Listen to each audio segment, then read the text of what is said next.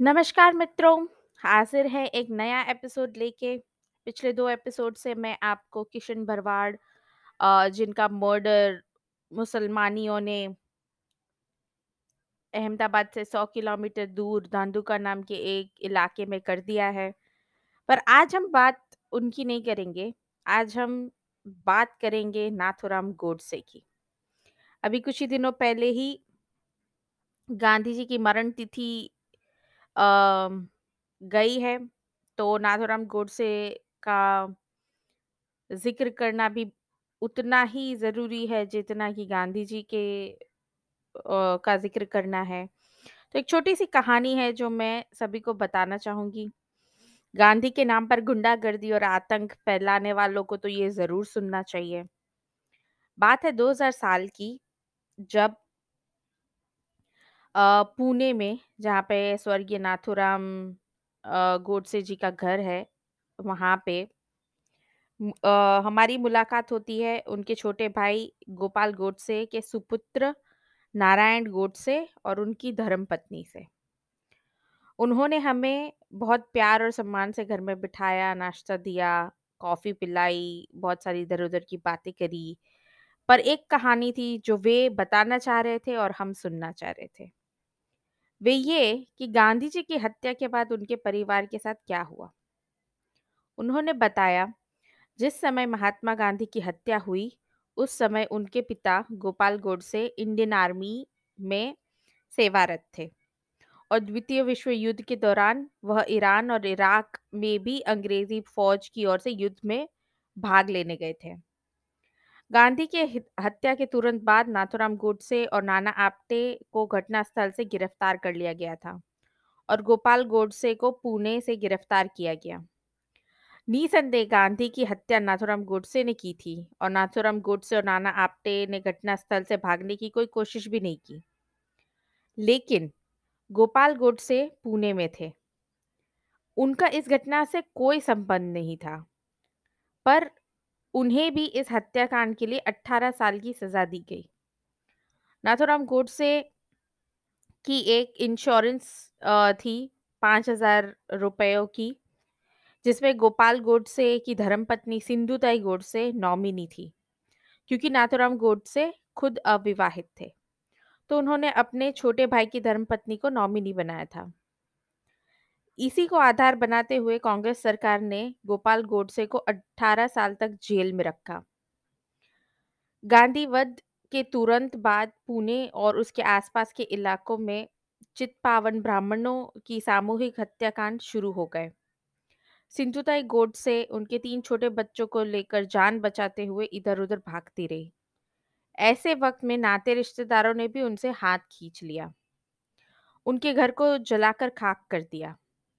जीविका उपार्जन के लिए उनके सड़क के किनारे लोहार का काम शुरू कर दिया स्वर्गीय नारायण गोडसे ने अपने हाथ से लोहार काम किया और कहा कि उन्होंने कहा कि 12 साल की उम्र में वह लौट लोहे पीट रहे थे उनकी माताजी के साथ। बहन बड़ी होती जा रही थी, कहीं भी रिश्ते की बात होने से कांग्रेसी नाते लड़के कांग्रेसी वाले लड़कों को भड़का देते थे और विवाह नहीं होने देते थे। उनकी माताजी के साथ अभद्र व्यवहार सरेआम होता था। 2 बार तो ऐसा हुआ जब थाने से लड़के वालों को विवाह न करने को कहा गया और विवाह करने की स्थिति में अंजाम भुगतने की धमकी दी गई। आखिर वीर सावरकर ने अपने छोटे भाई के बेटे से उनकी एक बहन का विवाह करवाया, जो बाद में हामिनी सावरकर के नाम से अभिनव भारत की प्रेसिडेंट बनी। आपको क्या लगता है कितने ब्राह्मणों की हत्या की गई होगी? मैंने जब उनसे पूछा, तो उनकी आँखों में आँसू आ गए और उन्होंने कहा कि किसी तरह गुज़र रहा था दिन। लेकिन रात होते ही चुन-चुन कर चित्पावन ब्राह्मणों के घर पेट्रोल से हमले होते थे। घर और उसमें रहने वालों को साथ ही जलाकर राख कर दिया जाता था। ना कोई मामला दर्ज किया जाता था, ना पड़ोस के लोग कांग्रेस के डर से मदद करने आते थे और मदद करने वालों को अंजाम भुगतने की धमकी दी जाती थी। और कुछ जगह पर तो मदद करने वालों की भी सार्वजनिक रूप से हत्या की गई। ऐसी हालत में उनकी माताजी अपने दोनों छोटो बच्चों को लेकर गाँव से चली गई। एक गाँव से दूसरे गाँव भटकते रहे।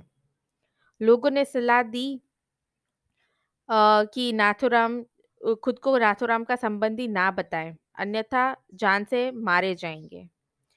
किसी तरह से दंगा समाप्त हुआ। लगभग 8000 से अधिक चित पावन ब्राह्मणों की सरेआम हत्या के बाद गांधी विद का बदला 8000 निर्दोष ब्राह्मणों की हत्या करके लिया गया। उन्होंने एक लंबी सांस ली, एक घुट पानी पिया। उनकी आँखों में अभी भी आँसू थे और आगे कहना शुरू किया। जीवन कठिन था, दो वक्त का भोजन असंभव था। माताजी ने लोहार का काम शुरू किया। सड़क के किनारे बैठकर लोहे के छोटे मोटे औज़ार बनाकर बेचना शुरू किया। 1962 के युद्ध के दौरान उन्होंने अपनी सेवाएँ केंद्र सरकार को देने के लिए पत्र भी लिखा जिसका जवाब कभी नहीं आया।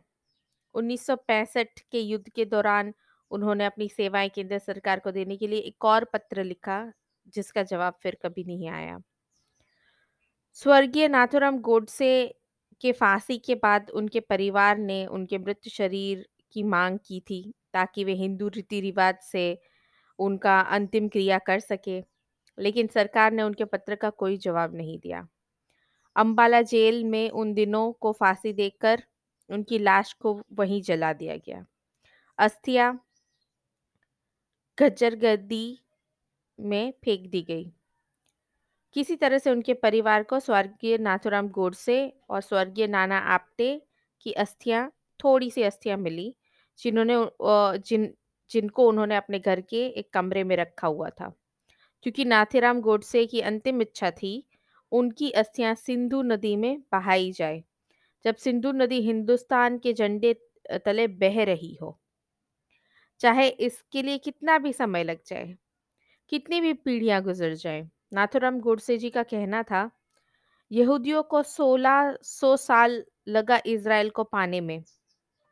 हमें भी 100-200 साल लग सकते हैं, लेकिन हमें इंतज़ार और संघर्ष करना होगा। नाथुराम गोडसे ने एक बात कही थी, बाकी क्रांतिकारियों को और अपने परिवार वालों को। सम्मान मिलेगा, धन भी मिलेगा, लोग उनसे जुड़ने के लिए गर्व महसूस भी करेंगे, वे देशभक्त कहलाए जाएँगे। लेकिन मेरे परिवार को सम्मान न मिलेगा, न धन मिलेगा, लोग भी उनसे जुड़ने के लिए परहेज करेंगे। उन्हें देशद्रोही कहा जाएगा।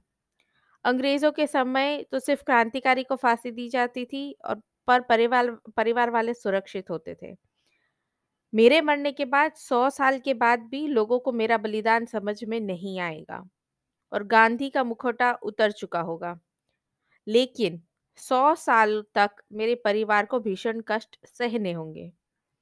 आज़ादी के बाद ना सिर्फ़ गो, नाथुराम गोडसे और नाना आप्टे को फांसी दी गई बल्कि उनके परिवार को तबाह और बर्बाद करने के लिए दूसरे 8000 निर्दोष परिवारों का, की भी आहुति चढ़ा दी गई। गांधी जी की अहिंसा की बहुत बड़ी कीमत चुकानी पड़ी होगी इन निर्दोष ब्राह्मणों को। नाथुराम गोडसे और नाना आप्टे की अस्थियों को हमने प्रणाम किया, उनके साथ भोजन किया और जैसे ही हम जाने की इजाज़त मांगने गए उनका परिवार हमें गेट तक छोड़ने आया। हमने उनके चरण स्पर्श किए, दोनों हाथों से नमस्कार किया, तब भी उनकी आँखों में आँसू थे। ये पूरा वाक्य इसमें ऐसा कुछ खास तो नहीं था, पर फिर भी उन्होंने हमसे ये कहा कि वापस ज़रूर आना और हमारे घर पर ही रुकना, और हमने भी हाँ में हमारा सर हिला दिया।